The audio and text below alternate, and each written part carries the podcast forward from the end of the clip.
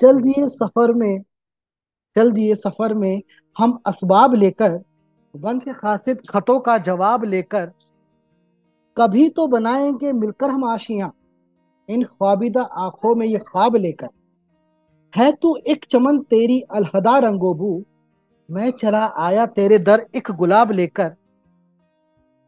सुना है तेरा हुस्न है आब जमजम सा, दीवाना आया पास दिले खराब लेकर गश खा गए कई देखिए नीमबाज आँखें। गश खा गए कई देखिए नीमबाज आँखें। मैं हुआ था खुरब उनके गोया शराब लेकर मैं हुआ था खुरब उनके गोया शराब। आपको ना कहना भी आना चाहिए। okay. यानी कि जैसे आप हर चीज़ नहीं जानते ठीक है? हर चीज़ के आप मास्टर मास्टर नहीं हो सकते। कई चीज़ें आपको भी सीखनी पड़ती है पढ़नी पड़ती है उसके बाद आप बच्चों को बता सकते इंसान समझिए आप गोया हर एक शजर को। काटो एक तो समझो काटा यहाँ एक बशर। See, a good professor is that that person who can make a whole class नमस्कार आप सुन रहे हैं the creative Zindagi podcast with me Gaurav Sinha. The creative Zindagi podcast के इस एपिसोड में हम बात करेंगे हिमांशु शर्मा से। Himanshu Sharma research and training field से हैं। इन्होंने पीएचडी की है हाइड्रोलिक्स में ये एक सिविल इंजीनियर हैं, और आईआईटी रुड़की से पास आउट हैं। ये एक पर्यावरण प्रेमी भी हैं और बहुत अच्छा लिखते भी हैं। डॉक्टर हिमांशु शर्मा, किस चीज़ के डॉक्टर हैं वो हम उन्हीं से जानेंगे। मेरा इनसे तारुफ हुआ ट्विटर के ज़रिए। तो इनका जो हैंडल है वो है वाटर डॉग शर्मा तो मुझे इंटरेस्टिंग लगा तो मैंने सोचा चलो ए, एक पॉडकास्ट एपिसोड करते हैं और पहले पता लगाते हैं कि ये किस चीज़ के डॉक्टर हैं और ऐसा क्या इन्होंने पानी के बारे में किया है। चलिए हिमांशु आप ही से हम जानेंगे तो ओवर टू यू धन्यवाद गौरव साहब। तो सबसे पहले जो आपने मेरे हैंडल की बात की वाटर डॉग शर्मा। हाँ जी। तो actually I am a doctorate I have done a PhD from from IIT Roorkee ठीक है? तो इस और मेरा स्पेशलाइजेशन हाइड्रोलिक्स था यानी definitely hydraulics means related to water right right तो इसलिए water, being a doctor, a mm-hmm. doctorate, that's why doc. और गलती से सरनेम शर्मा है क्योंकि शर्मा जी का लड़का हूँ। तो वाटर डॉग चलो फाइनली हमारे पॉडकास्ट पे शर्मा जी के लड़के आ गए हैं तो अब तो अब तो मतलब ये एपिसोड पॉपुलर हो जाएगा बिल्कुल ऑटोमेटिकली नाइस तो हिमांशु एक मीन एक क्वेश्चन है मेरा कि ये जो आपने हाइड्रोलिक्स में किया है तो अभी जो आप काम कर रहे हो वो इसी से रिलेटेड है और are you in a different field अभी? अभी फ़िलहाल मैं इसी फ़ील्ड में काम कर रहा हूँ। Related to related to basically जो मेरी डॉक्टरेट है वो इस चीज़ के ऊपर है कि नदी के अंदर जो आपके प्रदूषण करता या पॉल्यूटेंट होते हैं वो कैसे मिक्स होते हैं या उनकी मिक्सिंग को कैसे बढ़ाया जाए ताकि उनका डाइल्यूशन बढ़ जाए। तो उसी को थोड़ा आगे बढ़ाया थोड़े और फील्ड्स भी सर्च किए तो अभी बहुत सारे फ़ील्ड में काम चल रहा है बहुत सारे कोलाबोरेटिव प्रोजेक्ट चल रहे हैं। इसलिए हम्म। अभी भी हूँ पानी में ही अच्छा। लेकिन फ़ील्ड बहुत सारे डाइवर्सिफाइड हो गया है। अच्छा तो पानी पानी गहरा है मतलब आप गहराई में जा रहे हो। जी क्या कर सकते हैं? हाँ। तो हमारे गुरुजी ने डुबो दिया था उबर हम्म। नहीं पाए। ये नहीं नहीं अच्छा किया उन्होंने मतलब आपको इस गहराई में लाके छोड़ा है तो आप काफ़ी कुछ खोज के निकालोगे इसमें से। तो मैं हूँ यहाँ बिहार में अभी एक यहाँ पे ना हम्म। पुल गिरा है अभी कल परसों में हाँ, सुना होगा। हाँ जी वो दूसरी बार गिरा है। तो वो जो गिरता है उससे मतलब उससे भी तो बहुत ज़्यादा पॉल्यूशन होता होगा ना नदियों में या एज ए सिविल इंजीनियर मैं आपको इतना पक्का बता सकता हूँ कि जो हम्म। पुल गिरा था हम्म। ठीक है तो पुल जब भी कोई आपका जो कोई भी आप निर्माण करते हैं वो गिरता है तो उसके गिरने के दो ही कारण होते हैं एक कारण होता है जिसको बोलते हैं अंडर रेनफोर्समेंट यानी जो आपने सरिये लगा रखे हम्म। ठीक है हम्म। जो आपने रेनफोर्समेंट लगा रखा है वो ज़रूरत के हिसाब से बहुत कम है। ठीक है? और एक होता है कि जब ज़रूरत से ज़्यादा होता है हम्म। तो ज़रूरत से ज़्यादा चीज़ भी बहुत दिक्कत आती है ज़रूरत से कम भी अगर आप रेनफोर्समेंट लगाते हैं या सरिये लगाते हैं वो भी दिक्कत है। तो ये जो पुल गिरा है जिसकी आप बात कर रहे हैं वो कम सरियों की वजह से गिरा है पहली बात। ओके और दूसरी बात ये रही उसकी बात हाँ इवन भारत के अंदर एक बहुत बुरी आदत है कि जो भी फैक्ट्रीज का पानी आता है हम्म। उसको हम नदियों के अंदर प्रवाहित करते ठीक है? आप यमुना का हाल देख लीजिए। यमुना के अंदर अब देखिए हर नदी के अंदर कुछ ना कुछ मात्रा में ऑक्सीजन रहती है। जिसे हम घोलित ऑक्सीजन या डिजोल्व ऑक्सीजन बोलते हैं। ठीक है? यानी जितना उसके अंदर ऑक्सीजन डिजोल्व तो आपके यमुना के अंदर जो डिजोल्व ऑक्सीजन का की मात्रा है वो शून्य है। यानी किसी भी तरह का जीवन यमुना के अंदर नहीं हो पॉसिबल बिल्कुल खत्म हो गया बिल्कुल भी नहीं। तो हमारी ये रहती है कि जो भी अगर आपका प्रदूषण या आपका पोल्यूटेंट आए जो हम्म। दूषण नदियों को दूषित करते हैं ऐसी कोई चीज़ आए हम्म। अगर उसका डाइल्यूशन आप पहले ही करते हैं तो क्या नदी की खुद की प्रॉपर्टी होती है कि नदी खुद भी ऑटो डाइल्यूट करती है? और अगर आपने खुद नहीं पहले से उसको डाइल्यूट करके भेजा तो नदी और आपके काम की वजह से वो इतना असरकारक या प्रभावकारी नहीं होता तो इसलिए नदियाँ उस, उस उस मात्रा में प्रदूषित नहीं हो पाएँगी जिस मात्रा में होनी चाहिए ठीक है तो डेफिनेटली अगर वो सीमेंट गिरेगा गारा गिरेगा मिट्टी गिरेगी प्रदूषण होगा लेकिन हम्म। इन चीज़ों का क्योंकि बहाव के साथ निकल जाते हैं। ठीक है? तो एक जगह पर नहीं होगा। हाँ घुलने के कारण थोड़ा सा हो सकता है। ओके। क्योंकि मैं पढ़ रहा था पेपर में कि वो कह रहे हैं कि अभी इनको शायद आ, कुछ टाइम दिया है कि क्लियर करने के लिए। मैंने कितना भी क्लियर करो वो जो इतना मलबा है वो डैमेज कुछ ना कुछ तो करता ही है। और तो वैसे भी हम जो तो आपने बताया कि नदियों में सारा जो हम कचरा है हमारा हम्म, कितना फ़िल्टर आउट कर रहे हैं वो मालूम ही है हमें किस लेवल पे।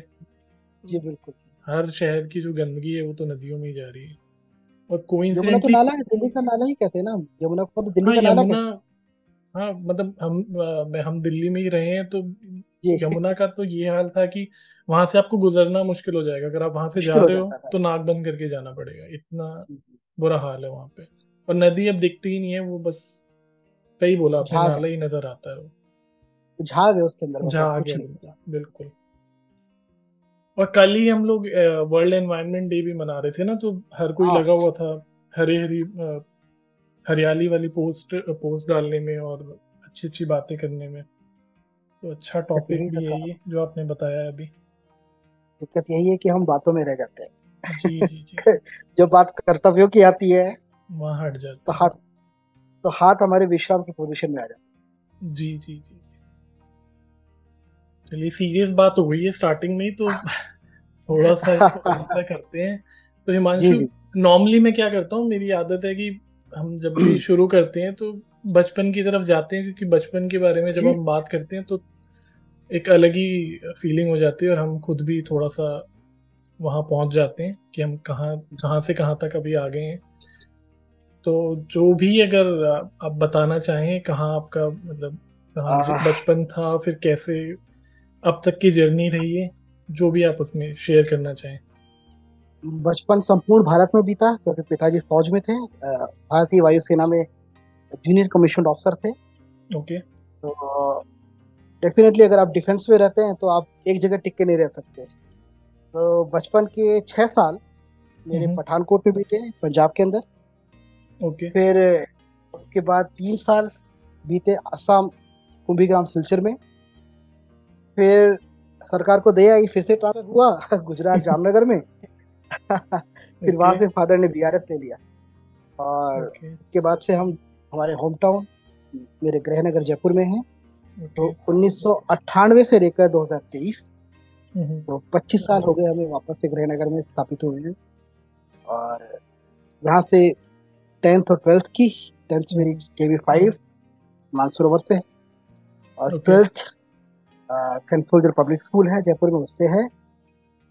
इंजीनियरिंग एमबीएम इंजीनियरिंग कॉलेज से और पोस्ट ग्रेजुएशन और पीएचडी आईटी बस इतना सा तारुफ है यही आपने छोटा सा इंट्रोडक्शन है ये छोटा है मतलब पूरा इंडिया कवर कर लिया आपने।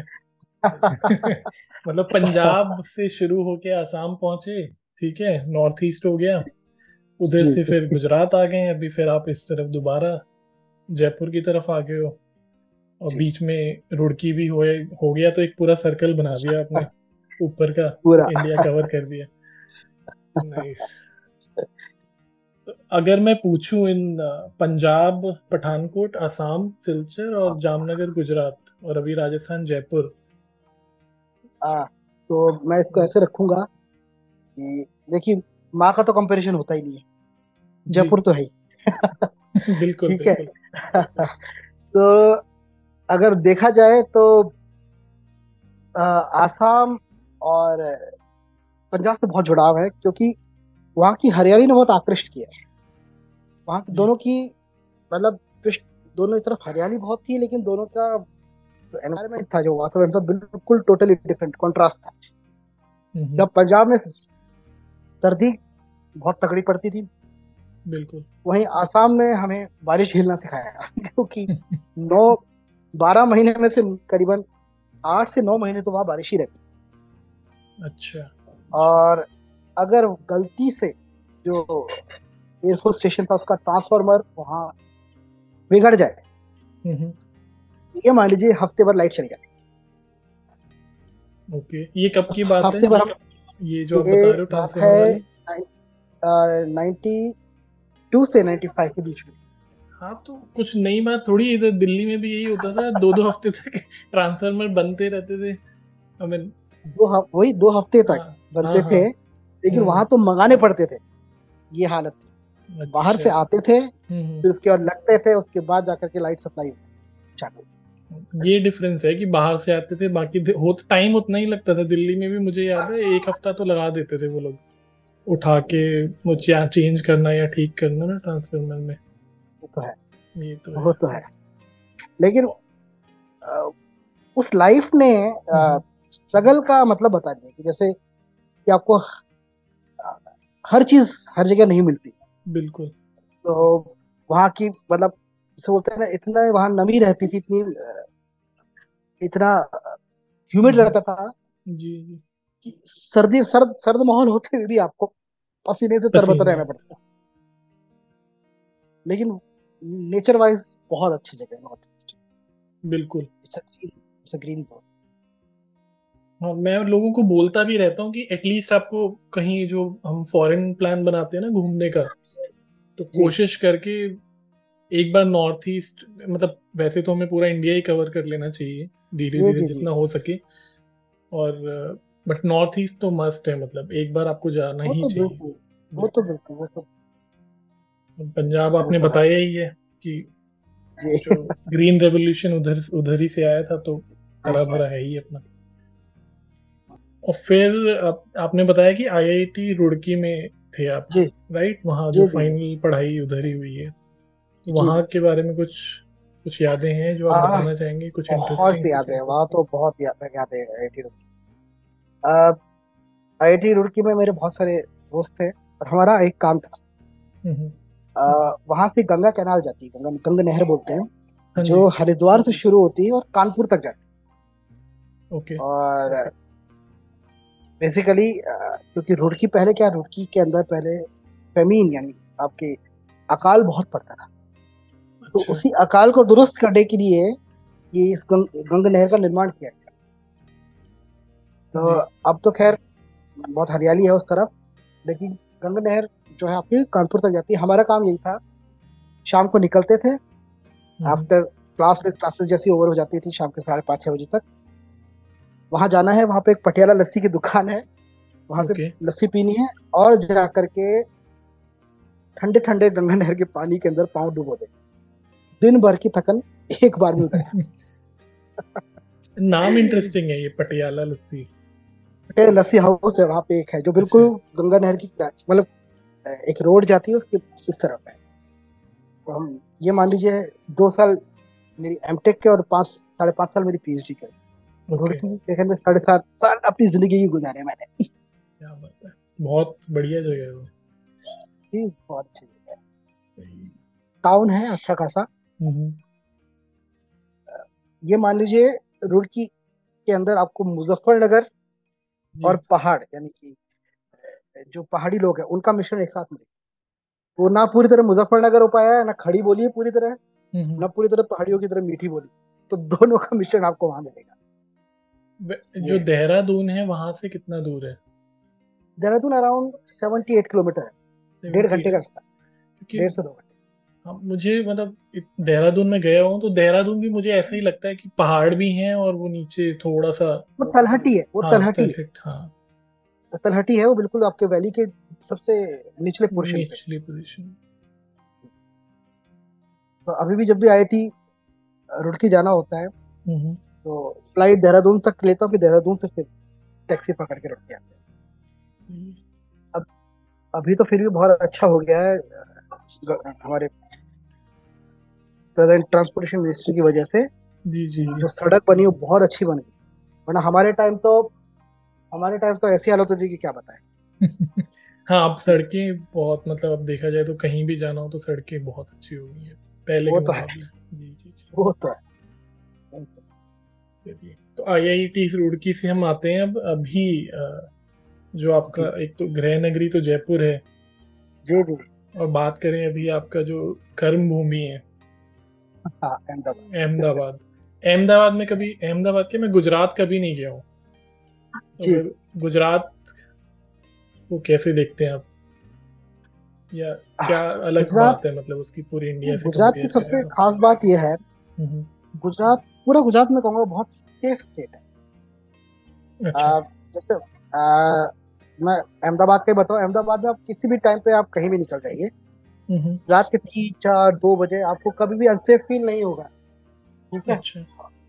जैसे आप दिल्ली में रहे तो दिल्ली में आपको पता है कि कौन सी जगह जहाँ है जो थोड़ी सी अनसेफ है? जहाँ आप निकल जाओ एक बार रात में तो आपको पता है कि लुट कर ही आओगे। हाँ, ठीक है? बिल्कुल। कुछ जगह है लेकिन अहमदाबाद में मैं पिछले 2017 से आज छह साल हो गए। अच्छा।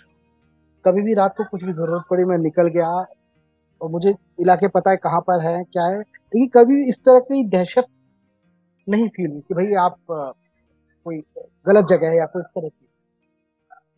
तो इसीलिए मैं कहता हूँ कि अहमदाबाद रिलेटिवली बहुत सेफ़ प्लेस है not not only for the man but also for women women और ये बहुत ज़रूरी है, क्योंकि जब आप ऐसी जगह रहते हैं ना जो सेफ़ है तो तभी आप अच्छे से जो आप काम कर रहे हैं। जो आपकी लाइफ चल रही है वो ठीक होती अदरवाइज़ हाँ। क्या है कि आप डर में ही रहता है इंसान तो फिर वो अलग से फ्लरिश कर नहीं सकता चाहे वो प्रोफेशनली हो या पर्सनली मैं अगर हाँ। मैं अगर अपने कार्य क्षेत्र पे जा रहा हूँ या अपने कार्यस्थल पे जा रहा हूँ जी। और मुझे ये डर भी लगा रहा है कि पीछे से कि यार कहीं मेरी फैमिली के साथ कुछ ना हो तो मेरा काम मेरा मन नहीं लगेगा काम के अंदर क्योंकि मैं अपने फैमिली के बारे में सोचता रहूँगा जो जो मेरे रियल एकेडमिक्स है जो मेरा पेशा है मैं उसमें ध्यान नहीं दे पाता लेकिन अब वहाँ में जाता हूँ तो मुझे पता है कि they are safe they are safe ये है कि इसीलिए मतलब अहमदाबाद को मैं बहुत रिलेटिवली सेफ़ सिटी मानता हूँ। इसमें कहीं ना कहीं मुझे लगता है वहाँ के लोगों का ही को क्रेडिट जाता है ज़्यादा क्योंकि जैसे लोग होते हैं ना वैसा ही मेरे हिसाब से बनता है कि एक मैं घटना बताता हूँ। वहाँ पर क्या है कि सुबह सुबह एक जगह है जमालपुर जहाँ पर सब्ज़ी मंडी सुबह सुबह साढ़े चार पाँच बजे खुल जाती है। और वहीं से आपकी थ्रू आउट अहमदाबाद में सप्लाई होती है। हम्म, हम्म। तो कई बार बींग अर्ली राइजर मैं कभी साढ़े चार पाँच तक उठ जाता हूँ। तो घर पे जब भी मुझे सब्ज़ी लानी होती है तो मैं क्या करता हूँ वैसे एक दिन पहले ले लेता हूँ कि भाई कौन सी सब्ज़ी चाहिए और मैं वहाँ से जा करके ले आता हूँ। इन बिटवीन क्या है कि एक जगह एक एटीएम पड़ता है वो वहाँ पर एटीएम से पैसे निकाल के निकल जाता है हम्म, हम्म। एक दिन ये हुआ कि मैं निकल गया और गलती से जो मेरा डेबिट कार्ड है वो वहाँ गिर गया और मुझे पता नहीं चला अच्छा घर आने के बाद जब देखा कि भाई थोड़ा सा अमाउंट और निकालना पड़ेगा घर के खर्चे के लिए तो देखा डेबिट कार्ड तो है ही नहीं हम्म। फिर मैं गया वहाँ सबसे पहले मैंने उसी एटीएम पे देखा क्योंकि तो तीन चार जगह और गया था तो मैंने एटीएम पे देखा। मैंने कहा सबसे पहले यहीं से स्टार्ट यहीं से स्टार्ट करते हैं। ठीक है तो यहीं से स्टार्ट करते हैं। तो मैं जैसे ही वहाँ गया उस समय जब मैं सुबह गया था तो वहाँ पर कोई चौकीदार यानी कोई वॉचमैन नहीं थे। लेकिन जब वहाँ जाकर वॉचमैन से पूछा उन्होंने सीधा ये पूछा कि कौन से बैंक का है तो मैंने बता दिया कि फला बैंक का है कार्ड उन्होंने निकाल के दिया बोले ये आप ही का है। देखा उसमें मेरा नाम था तब तो मैंने कहा ही तो ये ये लोगों का करेक्टर बताया कि वो उस चीज़ को इस्तेमाल कर सकते थे और डेबिट कार्ड को क्रैक करना आजकल कोई मुश्किल नहीं है ठीक है? हाँ, वो वो वो इस्तेमाल कर सकते थे लेकिन उन्होंने संभाल के रखा कि जो असली इसका मालिक है जो जिस जिसका ये है वो आ सकता है। इससे आकर के जैसे मैं उनके पास पहुँचा उन्होंने मुझे दे दिया। नाइस ऐसे एग्ज़ाम्पल और दिखने चाहिए मिलने चाहिए। क्योंकि यही है कि मतलब ऐसा ना हो कि हमने कहीं घर के बाहर कुछ छोड़ा है और एकदम से गायब हो जाए। वो वो भी बहुत सारी जगह हैं जैसे मतलब चाहे वो दिल्ली भी हो या वही लोगों का कैरेक्टर ही दिखा देता है। तो हम बोलना तो शुरू कर देते हैं कि दिल्ली वैसी है या एक्स वाई जी कोई भी मतलब दिल्ली भी क्या मतलब कोई भी शहर ले लो आप। क्यों दिल्ली को बदनाम करें? तो कैरेक्टर आपका वहीं से दिख जाता है कि लोग पहली तो मुझे दिखती है वो सफ़ाई कितना साफ़ रखते हैं आसपास। ठीक है। और दूसरा कि सेफ़ कितना है? अगर कुछ हो रहा है तो वो खड़े हो रहे हैं कि नहीं हो रहे हैं? तो जैसे अभी कुछ टाइम पहले अभी दिल्ली में भी कुछ एक न्यूज़ आई थी जो कि लोग चले जा रहे हैं और कोई देख नहीं रहा कोई मतलब रोक नहीं रहा कुछ हम्म। होते हुए। तो वैसा जब आता है तो बहुत हाँ वो बहुत दुख होता है वो सब देख के ना। एक्चुअली जिस एरिया में वो हुआ है शाहबाद में जी। उसी के पास डीटीयू भी है। दिल्ली टेक्निकल टेक्नोलॉजिकल यूनिवर्सिटी जो पहले डीसी थी। हम्म, हम्म, हम्म, मैंने वहाँ पढ़ाया हुआ है। अच्छा। बहुत क्राउडेड जगह है बहुत क्राउडेड रो, रोहिणी है शायद। हाँ शाहबाद उसी उसी उसी एरिया में रोहिणी उसके बाद बादली वादली सब आते हैं। जी जी। वही हरियाणा की तरफ़ निकलता है। हाँ जी। जी। वही है कि मतलब लोग ही हम जो इतनी कंप्लेंट्स करते रहते हैं ना आजकल और एक तो सोशल मीडिया है तो बहुत इजी हो गया है इंक्लूडिंग मी कि कुछ हुआ तो लिख दो लंबी सी कहानी। हाँ, हाँ. अपनी फ्रस्ट्रेशन निकाल दो उधर से कोई आ गया उसने कुछ लिख दिया। सोल्यूशन कुछ निकलता नहीं हम अपने अंदर तो देखते नहीं है कि क्या दिक्कत तो यहीं से शुरू हो रही है ना कि हम कैसे हैं। यही है साहब। दिक्कत ये है ना साहब कि वो कहते हैं ना कि कि अपने अंदर कि अपने अंदर लोग देखते नहीं है हम्म। और दूसरों की गलतियाँ निकालते रहते हैं। तो अपने गिरेबा में पहले झाकेंगे तभी तो हम आ, कह सकते हैं कि सामने वालों के देख यार मैंने सुधार लिया तू भी सुधार। बिल्कुल। ये वही वाली बात है कि दो लोग चूना रगड़ते हुए बात कर रहे थे, जर्दा रगड़ते हुए। यार, पेप्सी नहीं पीनी चाहिए क्योंकि वो सुना बताया उसमें जहर होता है। वही वैसी ही बात सही बात है। बिल्कुल। तो वही है कि मतलब आप चूना रगड़ लो और फिर, वही है कि अब चूना रगड़ो इधर उधर पीक और फैलाते कर रहे हो आप धार फैला रहे हो छोड़ रहे हो और उसके बाद कहते हो सफ़ाई नहीं है शहर में गंदगी बहुत फैली हुई है। बिल्कुल बिल्कुल। चलिए तो ये इससे आगे ना जो मेरा जो इंटरेस्ट है आपकी राइटिंग में बहुत है। मैं मैं ऑलमोस्ट डेली या जब भी मैं जाता हूँ ट्विटर पे तो ये देखता हूँ कि आपने कुछ नया लिखा हुआ है। ठीक है वो भी बिल्कुल फ्लो में कोई मतलब ऐसा नहीं कि हाँ भाई जैसे मुझे मैं लिखता हूँ मैं अपना एग्ज़ाम्पल बताता हूँ मुझे ना कि वर्ड नहीं मिल रहे होते या कभी थॉट्स हैं तो वर्ड नहीं है वर्ड हम्म। है तो थॉट इधर उधर हो रहे हैं हम्म। ऐसा मुझे लगता है मतलब मैं तो वो हम्म। नौसिखिया टाइप अभी शुरू किया है लिखना कुछ टाइम से जब से थोड़ा कॉपरेट से फुर्सत मिली है बट आपका जो मैंने देखा है कि वो बिल्कुल फ्लो में है तो जहाँ तक मैं गैस कर पा रहा हूँ अपने या तो सीखा है किसी से या फिर बहुत ज़्यादा खुद ही कहते हैं ना एक साधना टाइप की हुई है। तो अगर आप उसके बारे में बता हाँ। सकें कि कैसे आपकी तो एक तो उर्दू और हिंदी पे अच्छी कमांड है और कैसे एक जो पीएचडी कर रहा है बंदा वो वो इतना अच्छा लिख भी रहा है वो मुझे मतलब काफ़ी इंटरेस्टिंग चीज़ है इंट्रीगिंग हाँ। चीज़ है मेरे लिए वो अगर आप बता सकें कैसे आप इस राइटिंग में एक्चुअली मैं लिखता बचपन से ही हूँ। अच्छा। ये जेनेटिक कह सकते हैं क्योंकि मेरे दादाजी भी आ, आप बिहार साइड के हैं जी तो आपको पता है कि शादी में गालीबाजी होती हाँ मतलब कि जो महिला पक्ष वाले होते हैं वो हम्म। दूल्हे को खिंचाई करते हैं हाँ, उसके हाँ। ऊपर राइम करके उसके ऊपर दोहे या सत्य या कुछ तरह करके इस तरह की गालीबाजी हमारे यहाँ पर भी हुआ करती थी तो। दादाजी लिखा करते थे इस तरह से हम्म। तो उन्हीं का जेनेटिक है प्लस ना, कुछ असर नाना जी का भी है क्योंकि वो भी पढ़ते और लिखते काफ़ी थे वो भी। Okay. तो ये जेनेटिक्स है जिसके कारण थोड़ा सा लिखना मैंने जब छोटा था तब से स्टार्ट कर दिया था। I started writing when I was in when I was around 7 to 8 years सात आठ साल का था लिखना कॉपीज में लिखना स्टार्ट कर दिया था। उससे पहले तो कुछ भी बोल देता था। तो अच्छा। सात आठ साल का था तब से कॉपीज में लिखना स्टार्ट किया। कभी भी कुछ भी आता तो हम्म। जो क्लास वर्क की कॉपी होती थी उसके पीछे कविता लिख देता क्या बात है। तो सम... संभाल के रखी है अभी ये? कुछ नहीं है वो भी। नहीं नहीं पूरी संभाली हुई मेरी मदर ने पूरी संभाली हुई। क्या बात हिंदी पे अच्छी कमांड इसलिए क्योंकि एक्चुअली क्या है कि जब भी जयपुर आता था छुट्टी के हम्म। दौरान हम्म। तो हमारे घर में सबको दोपहर में सोने की बहुत अच्छी आदत है ननिहाल साइड में। और मैं ऐसा था कि मुझे दोपहर में नींद नहीं आती। Completely aloof of the aloof of sleep during the day time तो ये सारे सो रहे होते थे और मैं क्या करूँ? और राजस्थान की और जयपुर की थे। मतलब आप बाहर नहीं निकल सकते। ऐसी हाँ। हालत होती थी। तो नानी की आदत क्या थी? मेरी नानी की आदत थी मुंशी प्रेमचंद जी को पढ़ने की। अच्छा।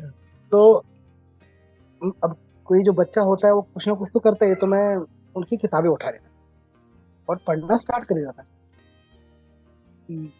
मुंशी प्रेमचंद को थोड़ा थोड़ा पढ़ना स्टार्ट किया था। सबसे पहले जो मैंने स्टार्टिंग की हम्म, वो। गोदाम से स्टार्ट किया। जो उनका गोदाम रखा हुआ था।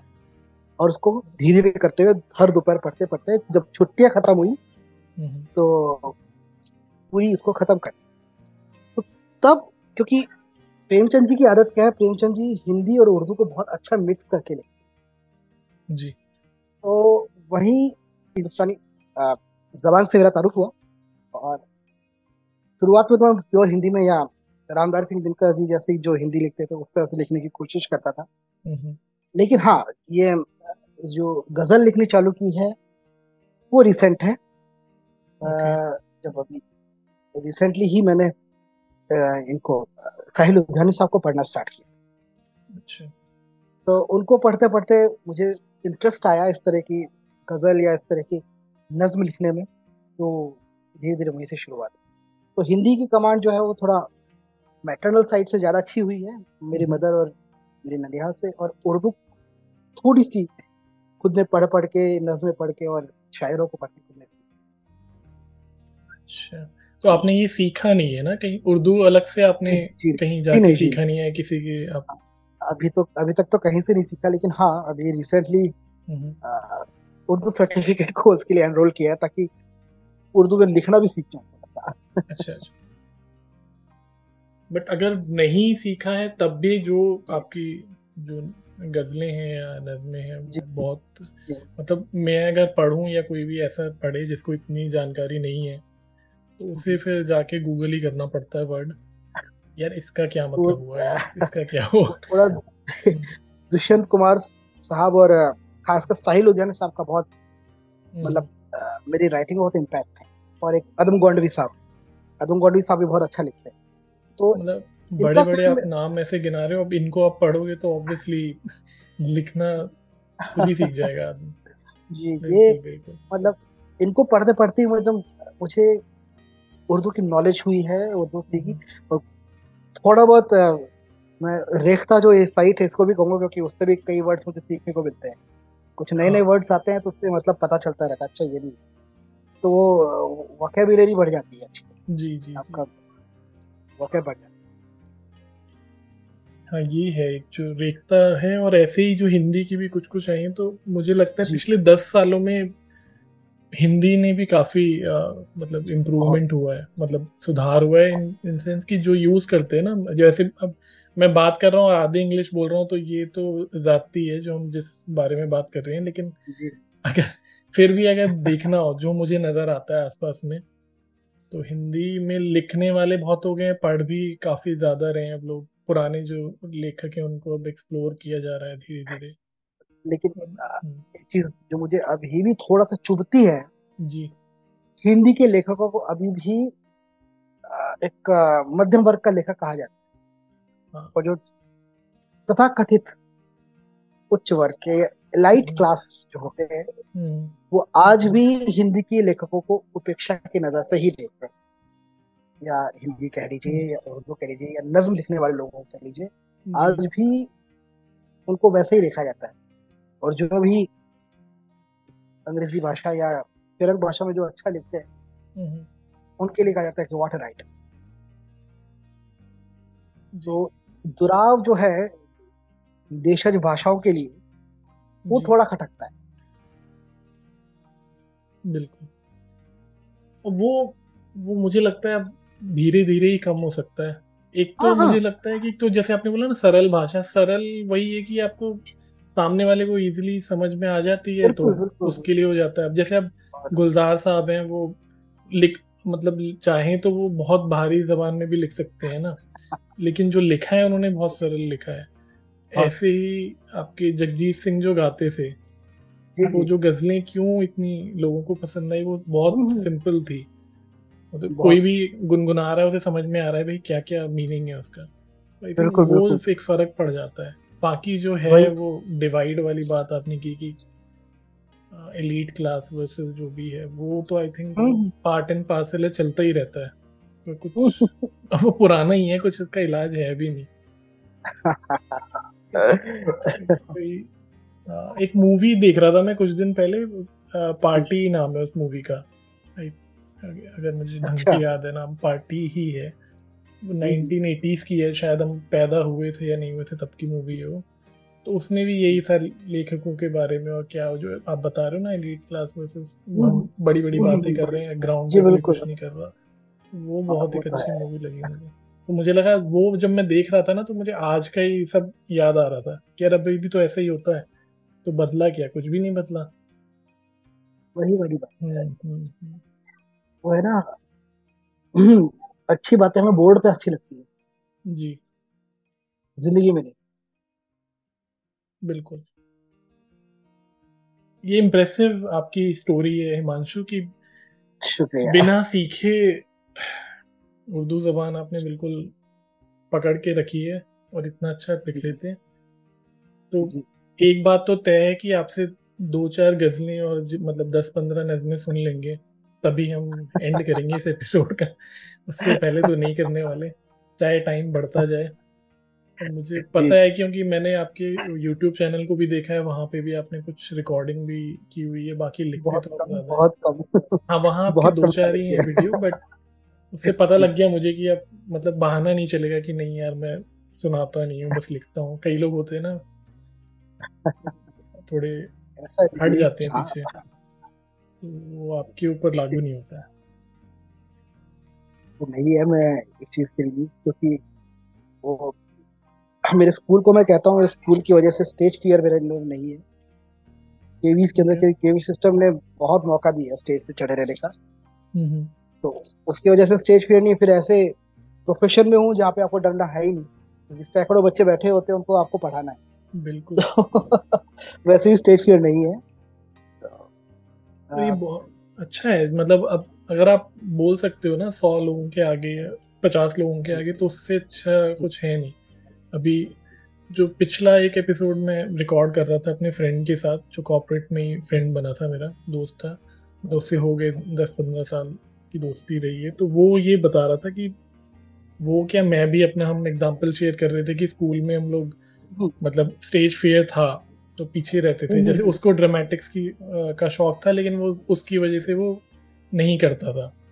फिर धीरे धीरे जैसे बड़े होते गए तो उसने अपना वो डर ख़त्म किया और कैसे उसने थिएटर भी किया और काफ़ी काफ़ी चीज़ें की। और जैसे आपने बताया कि जिस प्रोफेशन में हो उससे भी काफ़ी इम्प्रूवमेंट होता जाता है। वो तो बहुत है। आपको कि कई बार क्या है कि बच्चों को काबू में करने के लिए आपको थोड़ा एक्सटेम्पोर भी चाहिए होता है। ऑन द इंस्टेंट आपको बच्चों को थोड़ा सा खिंचाई करनी है आपको बोलना है। हम्म। क्योंकि बच्चे हैं वो शैतानी तो करेंगे। बीइंग ए टीचर आपको थोड़ा सा वर्बली उनको लाइन पे रहना होता तो इसीलिए भी कई बार क्या होता है कि प्रोफेशन भी जो होता है कि आपकी जो फ़ील्ड है जो आप आर्ट है उसको एक तरह से पॉलिश कर देता है। बिल्कुल यहाँ यहाँ पे मेरे प्रोफेशन ने मेरी मेरी काफ़ी मदद की। एक्चुअली क्या है कि स्टूडेंट्स की साइकी जो होती है जी। वो एक्चुअली क्या वो है तो वो भी बच्चे ही।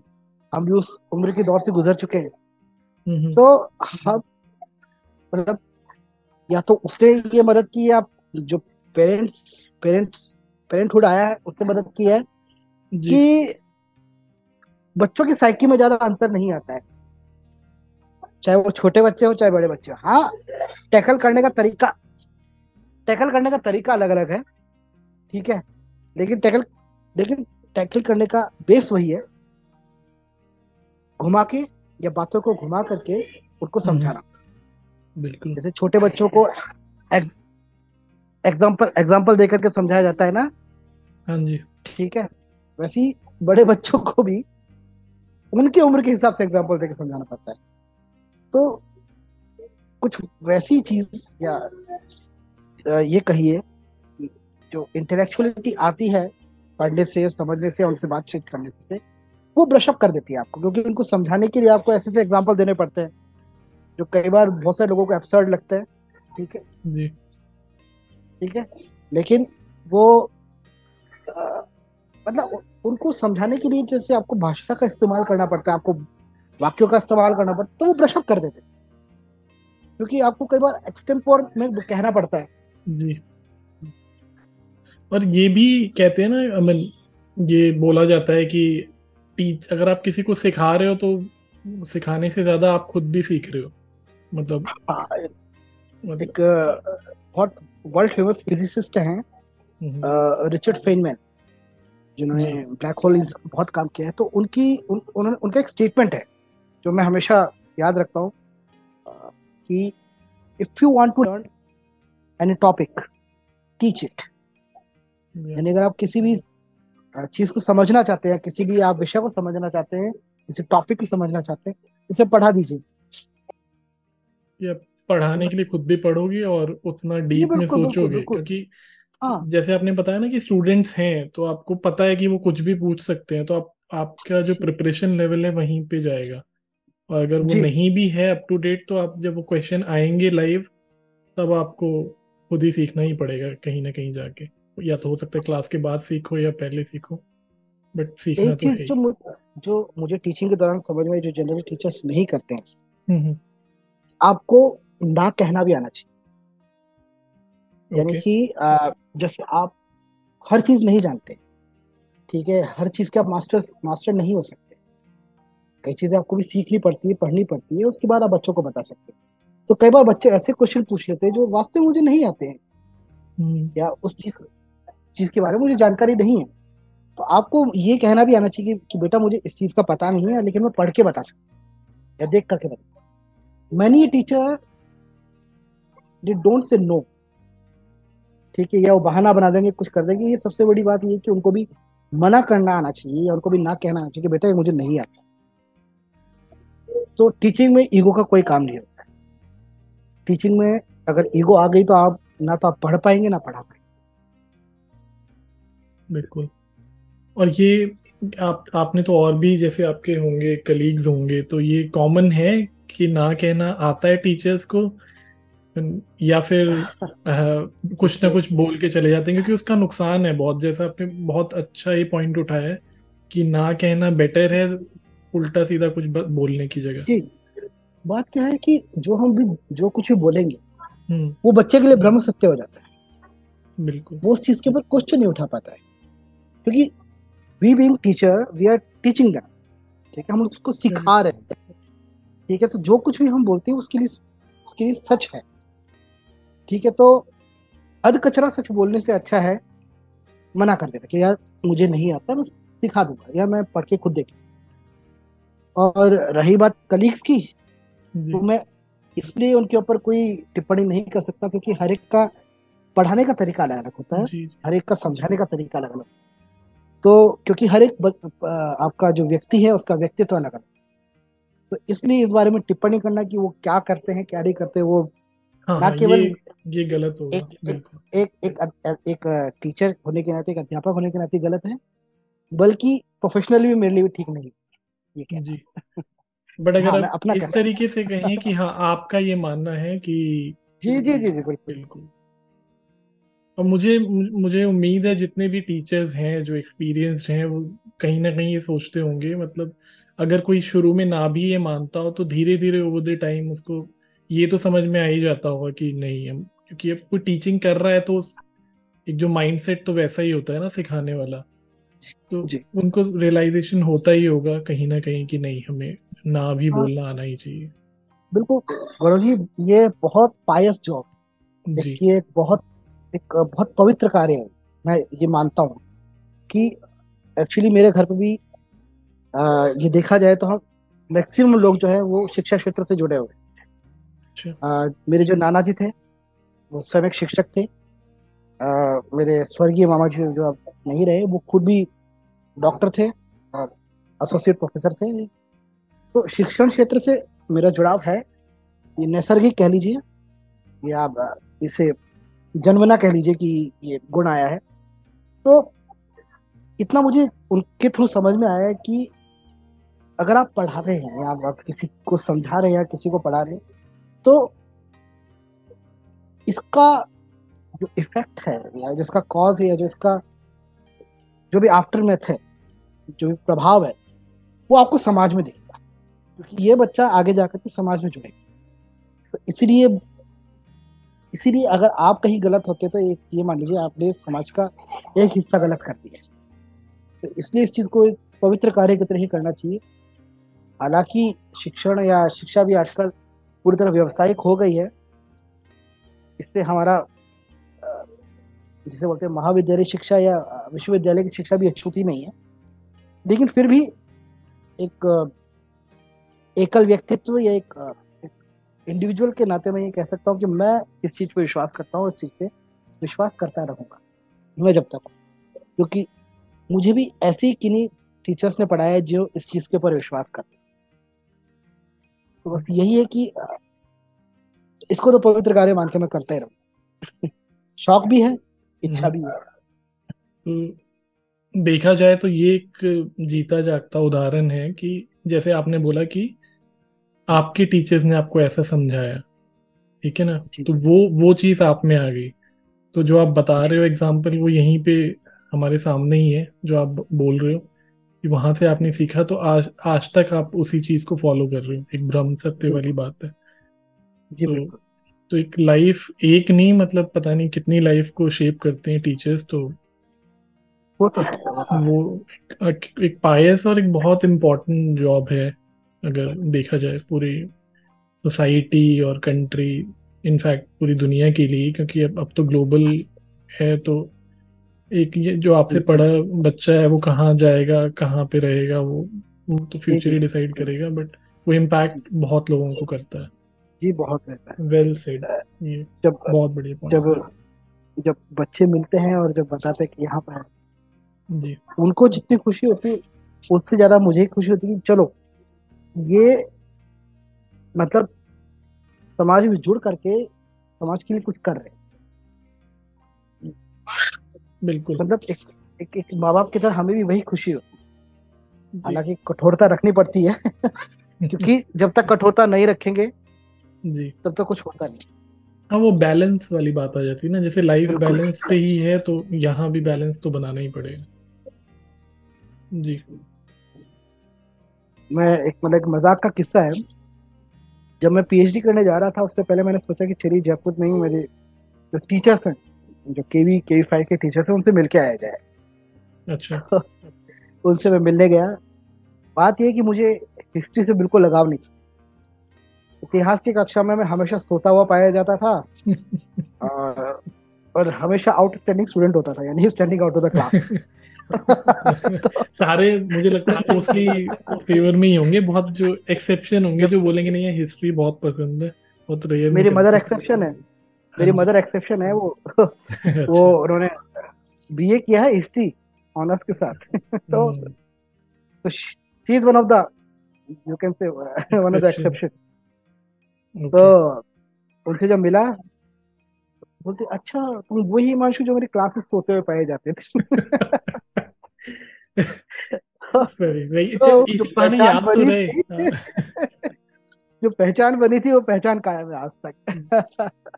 क्या बात तो आई होप आपकी क्लास में आजकल कोई सोता हुआ नहीं पाया जा रहा है। नहीं नहीं बहुत से बच्चे सोते हैं। अच्छा अभी भी चल रहा है? हाँ one of my professor used to say see a good professor is that that person who can make a whole class sleep तो मैं I am going to be one of the these are my training days.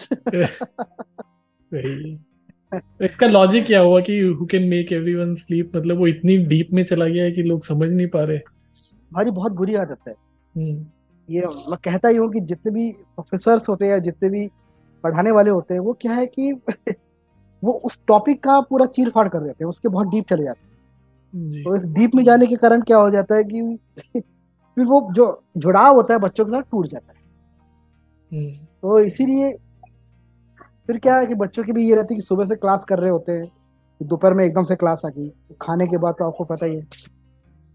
नींद का कई बच्चों को होता ही है कि घर का जैसे मैंने बताया मेरे घर में लोग दोपहर में सोते थे। तो वो भी कुछ होता है कि इसलिए बच्चे सो जाते हैं। मगर मैं उनको कभी उठाता नहीं। मैंने कहा लेट दम स्लीप मैंने कहा जब तक क्लास में डिस्टर्ब नहीं करेंगे कोई दिक्कत नहीं सोने दो. जागेंगे तो समझ जाएँगे। जागेंगे तो अपने आप देख लेंगे। नहीं ये अटेंशन स्पैन वाली बात भी हो जाती है ना कि अब एक तो बैक टू बैक कई बार क्लासेस होती हैं। बहुत बहुत क्लास में अगर आप एक घंटे या आई थिंक साइंटिफिकली भी मतलब प्रूवन नहीं है कि आपका एक अटेंशन लिमिटेड है। हाँ लेथार्जी आ दो घंटे आपने कुछ सीख लिया उसके बाद तो आप क्या ही सीखोगे ना आपको ब्रेक चाहिए ही चाहिए। वो तो है। वो तो हो जाता है। ये इंटरेस्टिंग बातें निकल के आई हैं आपकी टीचिंग लाइन से। और आई होप जो भी सुन रहे होंगे उनको वो कहीं ना कहीं रिलेट भी कर रहे होंगे स्पेशली अगर कोई टीचर है तो वो वो तो डेफिनेटली रिलेट करेगा ही करेगा। और स्टूडेंट जितने भी हैं वो भी कह ही रहे होंगे यार हाँ यार एक और प्रोफेसर यहाँ पे है। हम यहाँ पे सुनने आए थे कि क्या पता शेरो शायरी कोई सुनाएगा और अचानक से ये तो भैया टीचिंग वाली बातें होने लगी हैं। चलिए। चलिए हिमांशु अब यहाँ से थोड़ा सा हम अपने आ जाते हैं मुद्दे पे। मुद्दा जो कि मेरा बहुत फेवरेट है आपकी राइटिंग आपकी शायरी। जी तो जी। कुछ भी जो आपके दिल के करीब हो या जो आपको आ, अच्छा लगता हो वो आप सुनाए तो अच्छा होगा। आज ही सुबह लिखी है। अभी तक तो नाम कोई डिसाइड नहीं किया बस लिख दी थी। आ, एक नज्म है कि है कमंद सयाद का। कमंद मतलब होता है फंदा। और सयाद मतलब शिकारी है कमंद सयाद का ये है मुस्कान नहीं। है कमंद सयाद का ये है मुस्कान नहीं। मैं शिकार और मेरा बचना आसान नहीं। फौत कर दिए है आशिक गोया मुस्कान में। फौत मतलब नष्ट कर देना या मार देना। फौत कर दिए हैं आशिक गोया मुस्कान ने। क्या कर जाती है मुस्कान? मैं अनजान नहीं। होता है इश्क में दिल का सौदा खरा खरा। होता है इश्क में दिल का सौदा खरा खरा। मैं भी सौदा खरा करूँगा, मैं बेईमान नहीं। इसी नज्म की आखिरी लाइन है कि जमाल हुस्न जब दिखाता है ज़ोर अपना तो जमाल मतलब होता है रोशनी या चमक। कि हुस्न की चमक या हुस्न की या सौंदर्य की आभा। कि जमाल हुस्न जब दिखाता है ज़ोर अपना अच्छे अच्छे गश खाते हैं इसमें इम्कान नहीं। तो इम्कान का मतलब होता है होने का भाव या हो सकने का भाव मुमकिन हो जाना तो ये आज ऐसी एक नज्म लिखी थी मैंने आज। क्या बात है। बहुत बहुत बढ़िया। और हम लोग मैं तो लकी हो गया मतलब आज ही लिखी है और सुनने को मिल गई वरना पढ़ने को मिलती। बहुत बढ़िया। अब जैसे आपने ये जो लिखी है नज्म इसमें हर एक लाइन में मैं कहूँगा कि हर एक जो है उसमें एक ना एक ऐसा वर्ड था जो आप, आप जो भी सुनेगा उसको सीखने का मन करेगा वो जाके ज़रूर अगर उसको नहीं इल्म है उर्दू का जैसे अब मुझे इमकान का मतलब पता था बट जो आपने पहले वर्ड यूज़ किया जैसे जमाल का पता था बट जो फंदे वाला आपने शब्द यूज़ किया वो कमान कमन हाँ, कमन कमन। कमन हाँ वो मुझे नहीं पता था तो ऐसा होता है। तो पढ़ के किस तरीके से सीख सकते हैं वो भी बड़ी बात है और तो आपको सुन के बहुत लोग सुनेंगे सीखेंगे। कमन शब्द जो आया था ये लुधियाने साहब की किसी उसमें मैंने पढ़ा था।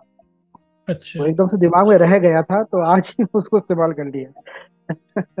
पता नहीं आपके साथ होता है नहीं। कई बार मैं जब लिखता हूँ ना तो कई बार एक वर्ड जैसे होता है जैसे रेखता में भी होता है ना वो वर्ड एक word of the day type निकालते हैं। तो एक वर्ड या एक शब्द को लेके भी कई बार हम बहुत कुछ लिख जाते हैं।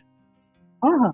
हाँ वो कई बार जैसे मैं ट्विटर पे भी होता हूँ तो ट्विटर पे वो वर्ड दिख जाता है। जी। अब उसी वर्ड के आसपास में क्या फिर वो नज्म का ताना बना बना देता हूँ? कि अगर ये है जैसे आशिया आ गया तो आशिया के आसपास। इस सफ़र में जैसे सफ़र हो रहा है उसके आसपास लोग चल रहे हैं। तो इस तरह का एक, एक पिक्टोरियल एक, एक पिक्टोरियल जिस्ट क्रिएट हो जाती है। बस उसी को शब्द पिरो दे पिरो देते हैं फिर बस जी। लोग पसंद कर ले लोग से बात बिल्कुल बिल्कुल। क्योंकि अब मैंने जैसे बात भी मैं करता रहता हूँ लोगों से तो दो तरह के मुझे मिल मिलते हैं जो राइटर्स होते हैं या जो पोइट्स होते हैं। एक तो है जो। अपनी लाइफ पे ही बिल्कुल डूब के लिखते हैं अपने एक्सपीरियंस पे। एक्सपीरियंसेस के अराउंड है ना कि जो मैं फील कर रहा हूँ मैं वो लिख रहा हूँ अदरवाइज़ मैं नहीं लिख सकता। एक जैसे आपने हम्म। बताया कि शब्द लिया और फिर उसके अराउंड थोड़ा इमेजनरी इमेजरी बनाई इमेजिनेशन अपना लगाया और फिर लिख दिया। हो सकता है वो आपके साथ नहीं हुआ हो बट आप एक इमेजिन कर रहे हो अपनी इमेजिनेशन से आपने वो पूरा पिक्चराइज हम्म। करके लिख दिया। तो ये दो तरह के मुझे मतलब देखने को मिलते हैं जो लेखक हैं। कि या तो वो तभी लिखेंगे जब कुछ मेजर होगा उनकी लाइफ में और दूसरे हैं जैसे आप हैं शायद यही रीजन है कि आप ऑलमोस्ट डेली कुछ ना कुछ नया लिखते रहते हैं। हाँ मतलब ये है कि कई बार ऐसे चलते चलते कुछ बन जाता है। जी। तो आ, तो उसी जैसे वो बन गया तो उसको मैंने याद रखा। याद रख के घर पे आया या कहीं बाहर था घर पे आया उसको फिर आगे बढ़ा जैसे अभी कल लिखी थी उसमें क्या है कि सुबह घूमने गया। तो सुबह घूमने गया तो तो उसके अंदर मतलब पहली दो लाइन ऐसी बन गई कि चल दिए सफ़र में हम असबाब लेकर बन के कासिद खतों का जवाब लेकर। तो ऐसी ये दो लाइन आ फिर इसी के आसपास फिर पूरी नज्म बनाती तो कई बार ऐसा होता है कि ऐसी ही चलते चलते दिमाग में लाइन आ जाती है उनको याद रख लेता हूँ फिर उसके आसपास वो नज्म या फिर वो कविता बन जाती है। इस मामले में अगर मैं बताऊँ तो मेरा है कि मैं भूल जाता हूँ बहुत जल्दी। जैसे कुछ बन रहा है ना दिमाग में तो कई बार स्पेशली क्या होता है जैसे आप रात को बैठे हो खाना खा के कुछ क्लिक किया या तो मैंने उसको कहीं नोट कर लिया अपने नोटबुक में या फ़ोन में ही फटाफट टाइप करके। और या फिर वो अगले दिन क्या होता है फिर मैं याद कर रहा था यार बहुत अच्छा कुछ आया था और अब वो उड़ गया तो कोशिश ये भी होता है। हाँ मैं क्या होता रात को दो बजे भी कुछ क्लिक होता है तो मैं फटाफट कोशिश करता हूँ कि पहले तो लिख लो यार चाहे वो दो ही लाइन है या एक वर्ड है। कल यहाँ उठा लेंगे यहाँ से फिर उसको हाँ। ये आप मेरे साथ भी होता है कि मैं कई बार बन जाती है लाइंस फिर मैं भूल जाता हूँ। अरे यार क्या थी क्या थी क्या थी क्या थी? तो बहुत दिक्कत करते हैं कई बार। जी।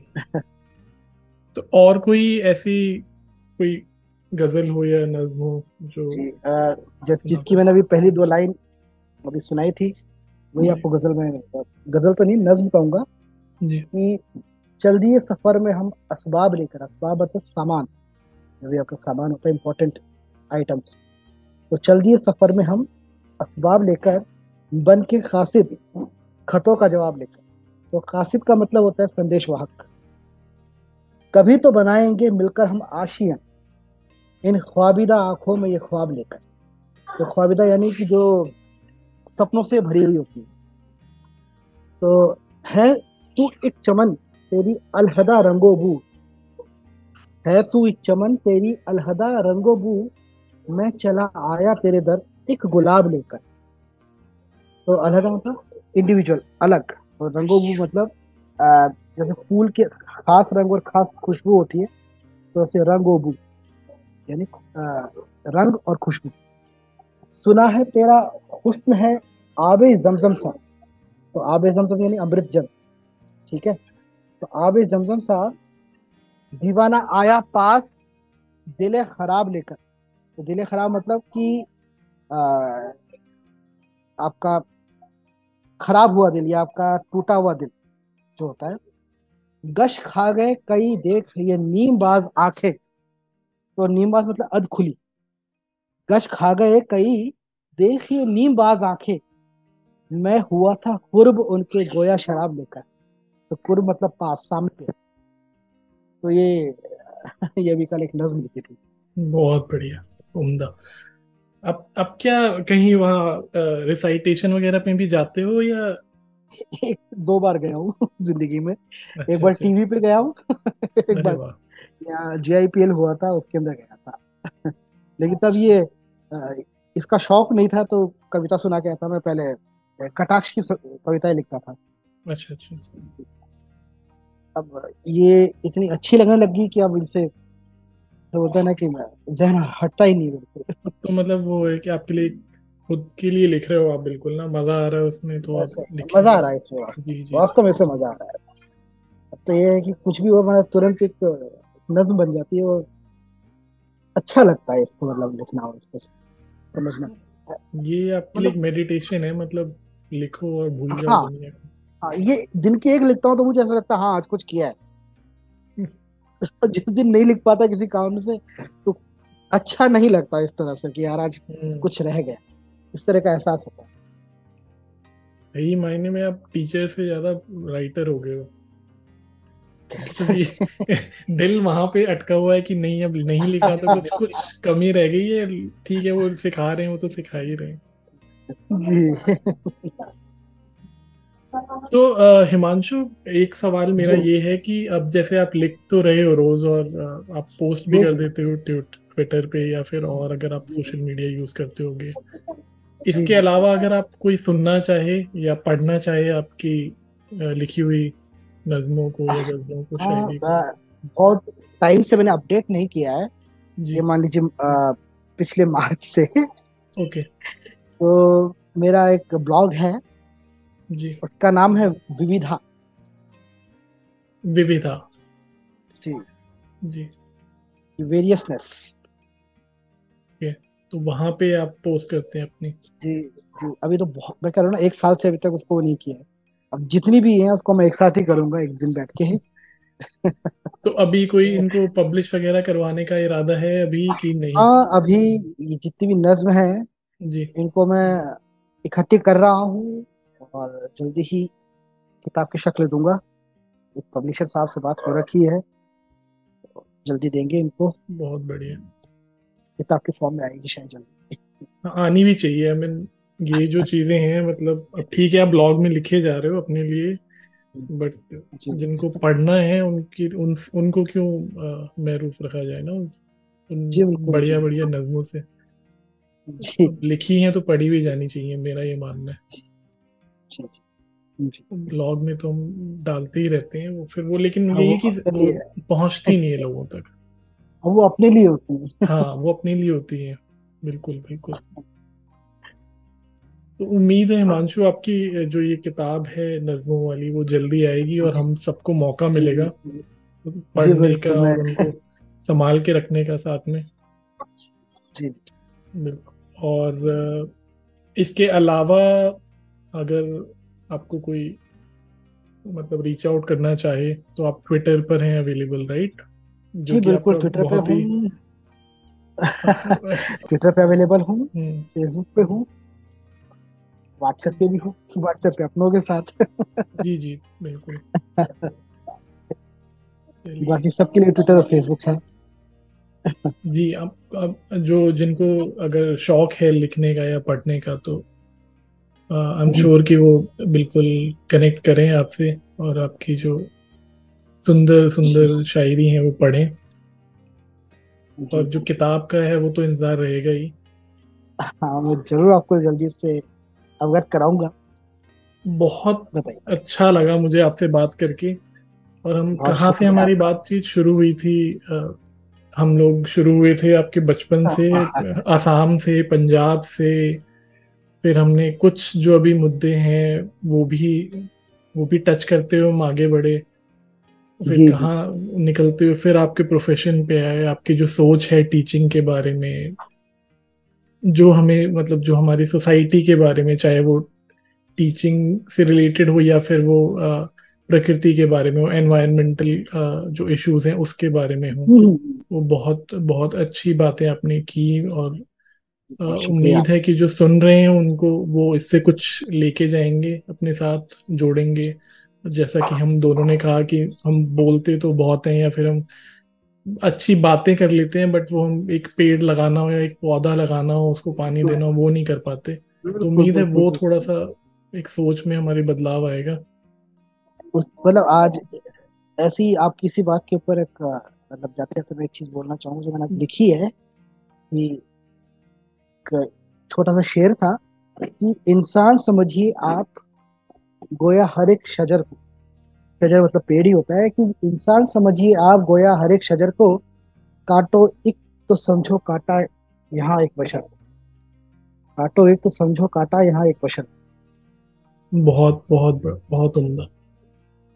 चलिए हिमांशु बहुत अच्छी बातें हुई हैं और आपको बेस्ट ऑफ़ लक जो भी आपका आने वाला अभी एंडेवर चल रहा है चाहे वो टीचिंग हो चाहे वो किताब छपवाना हो या वो जो ब्लॉग है जो पेंडिंग है वो अपडेट करना हो वो भी बहुत ज़रूरी है क्योंकि जो बहुत ज़रूरी है। जी जी जी।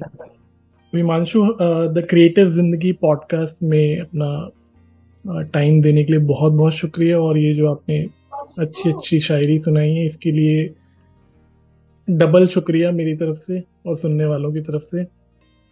और उम्मीद है कि हम फिर फिर कभी इसी तरह बैठेंगे और और कुछ बातें होंगी। बहुत बहुत धन्यवाद आपका। मुझे आपके इस कार्यक्रम में शिरकत देने के लिए आप बुलाने के लिए। लिखना तो ज़िंदगी भर चालू रहेगा। हो सकता है कि मेरी कब्र में भी आपको कुछ लिखा हुआ मिल जाए। अरे तो बिल्कुल लिखना तो ज़िंदगी भर चालू रहेगा वो तो आप कभी भी मिलते रहेंगे। आप चिंता मत जी शुक्रिया हिमांशु। शुक्रिया। आप सुन रहे थे the creative Zindagi podcast with Gaurav Sinha